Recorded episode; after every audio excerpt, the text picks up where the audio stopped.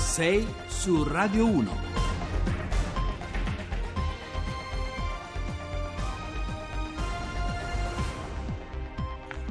Bentrovati a 6 su Radio 1, buongiorno, martedì 7 novembre sono le 6 e 9 minuti in questo momento al microfono con voi Giovanni Acquarulo, ci siamo lasciati ieri parlando dei numeri delle elezioni siciliane quando quei numeri erano soltanto exit poll, poco più che sondaggi, simulazioni o intenzioni di voto. Ieri nel corso di una lunga giornata che si è conclusa soltanto nella tarda serata quelle cifre si sono trasformate in voti veri, proiezioni prima e poi risultati definitivi con tutto il carico di riflessioni e di reazioni politiche che seguono un passaggio elettorale che, lo ripetiamo, è destinato a condizionare in modo molto preciso le scelte dei partiti. È un po' il primo tornante, il primo testo, l'abbiamo detto più volte, di una lunga campagna politica che culminerà nel voto della prossima primavera. Ha vinto il centrodestra, presidente della regione Sicilia sarà Annello Musumeci, il Movimento 5 Stelle è il primo partito in termini di consensi, sconfitta pesante invece per il centro-sinistra. Ma parleremo oggi anche di calcio perché ci stiamo avvicinando ad un appuntamento, lo spareggio, la doppia sfida con eh, la Svezia per andare ai mondiali in Russia del 2018, venerdì e lunedì prossimo, è un appuntamento che rappresenta uno snodo decisivo non soltanto per la nostra nazionale ma un po' per tutto il sistema calcio del nostro paese. Di questo e di altro ancora parleremo insieme come sempre con le voci e il contributo dei nostri ospiti e quindi come sempre io vi ricordo i nostri contatti e gli indirizzi social per scriverci, le pagine Facebook e di Twitter di Radio 1 Rai, su Facebook e sul sito di Radio Rai, siamo anche in diretta streaming con la nostra radiovisione e poi l'hashtag sempre su Twitter, 6 su Radio 1 con il 6 e l'1 finale scritto a numero e infine il nostro contatto telefonico per sms, messaggi WhatsApp e anche messaggi vocali, il numero lo ricordiamo è il 335 699 2949. Vi aspettiamo. 6 su Radio 1. La Sicilia dunque in primo piano anche oggi, un laboratorio politico che lo abbiamo sentito più volte, ieri anche nel corso del nostro speciale qui a Radio 1, ci fornisce le lenti anche per guardare al futuro della politica nazionale.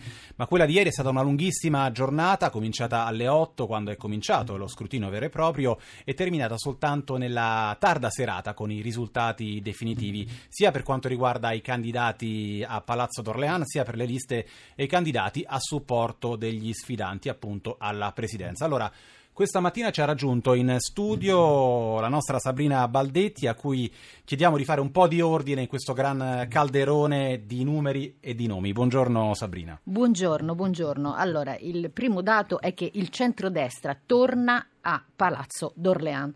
Dopo eh, la parentesi di Crocetta, il centrodestra quindi si riprende la Sicilia e eh, bisogna anche ricordare che cinque anni fa si presentò diviso, c'erano ancora Musumeci, ma ehm, dall'altra parte c'era anche Michiché che si presentava, Michiché che invece questa volta lo ha sostenuto e ha portato anche eh, molti voti. Quindi il centrodestra unito si è ripreso la Sicilia, qualche riflessione però si impone sugli equilibri interni di questa certo. coalizione che eh, sembra sicuramente compatta nonostante qualche attrito e eh, diciamo che è andata in scena eh, anche ieri mattina 6 su Radio 1 con Brunetta e con Fontana abbiamo visto insomma che ognuno ha rivendicato il proprio ruolo eh, nel tirare il baricentro da una parte all'altra. La, tra- la famosa trazione. Esatto. Allora, dov'è il traino di questa coalizione?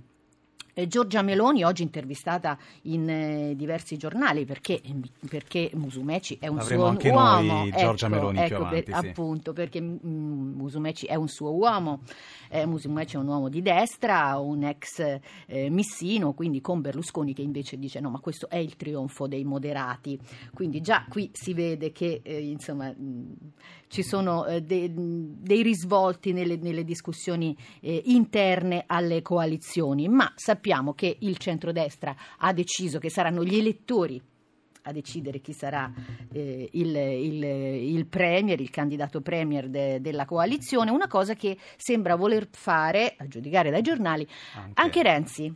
Anche Renzi. Ed è una grande novità. È una grande novità perché Renzi dice no, andiamo senza candidato premier perché la legge effettivamente non lo impone e quindi diciamo che le politiche si trasformano in una sorta di primarie quindi Sì. sono elezioni politiche con primarie eh, incorporate. Naturalmente nel centro-sinistra si è eh, aperta eh, una grandissima crisi che fa da contraltare appunto alla soddisfazione del centrodestra.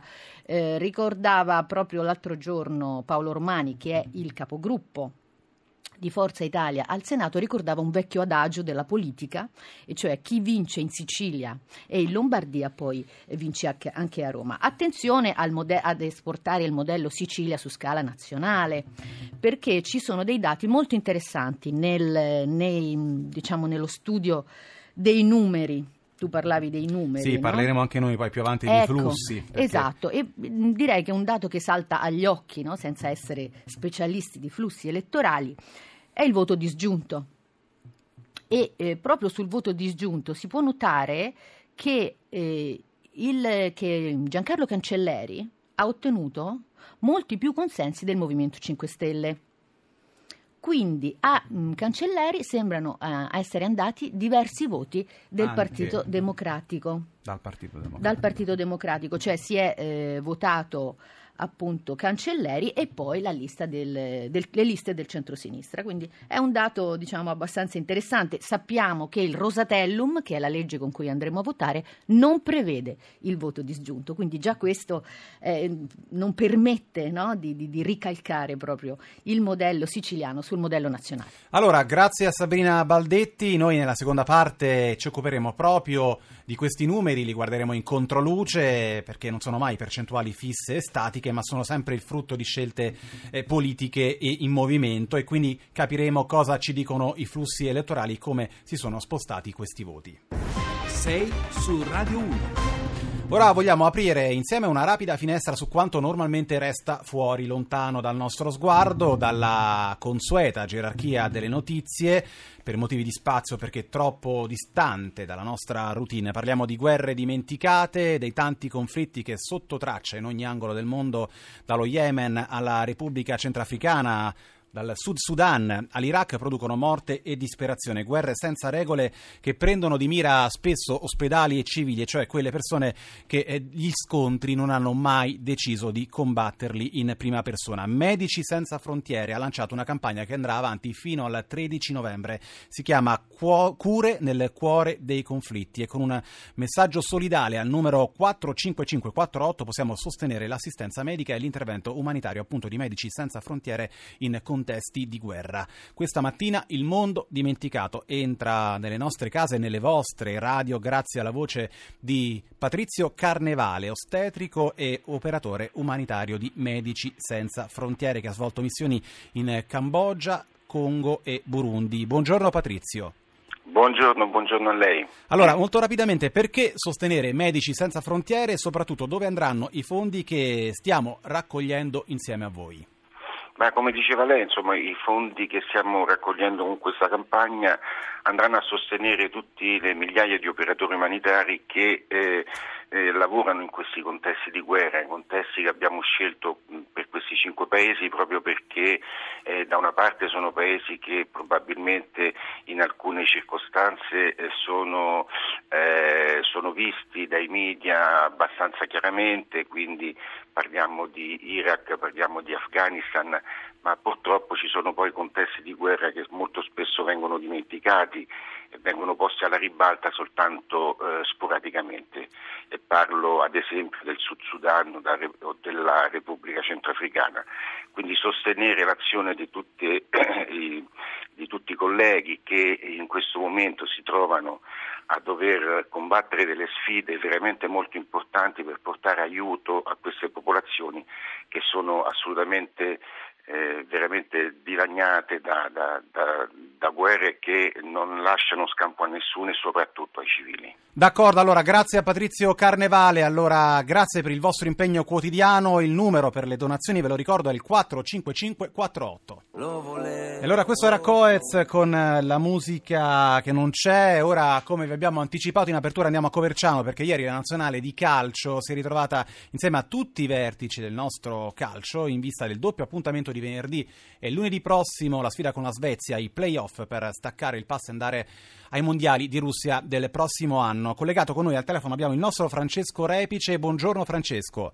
Buongiorno, buongiorno, è un giorno importante perché insomma ci si comincia ad allenare sul serio perché queste sono ore di attesa, ore di vigilia, ore di grande speranza ma ore anche di grande tensione. Non a caso tu facevi cenno al fatto che c'erano ieri i vertici del calcio italiano Pier Coverciano a partire dal presidente federale Tavecchio con il direttore generale Uva, ovviamente l'allenatore della nazionale tutta la squadra e insomma eh, qui eh, si fa la storia del calcio italiano in qualche modo e la storia la si farebbe se la squadra non dovesse qualificarsi per il mondiale sarebbe uno smacco clamoroso, sarebbe come si diceva nelle passate settimane una tragedia, una catastrofe, un'apocalisse dal punto di vista sportivo ovviamente e ci sarebbe anche qualcosa da rivedere dal punto di vista politico, tra virgolette, e quindi l'organizzazione di tutto il nostro calcio. Quindi siamo a un bivio, a un bivio importante, a uno snodo importante.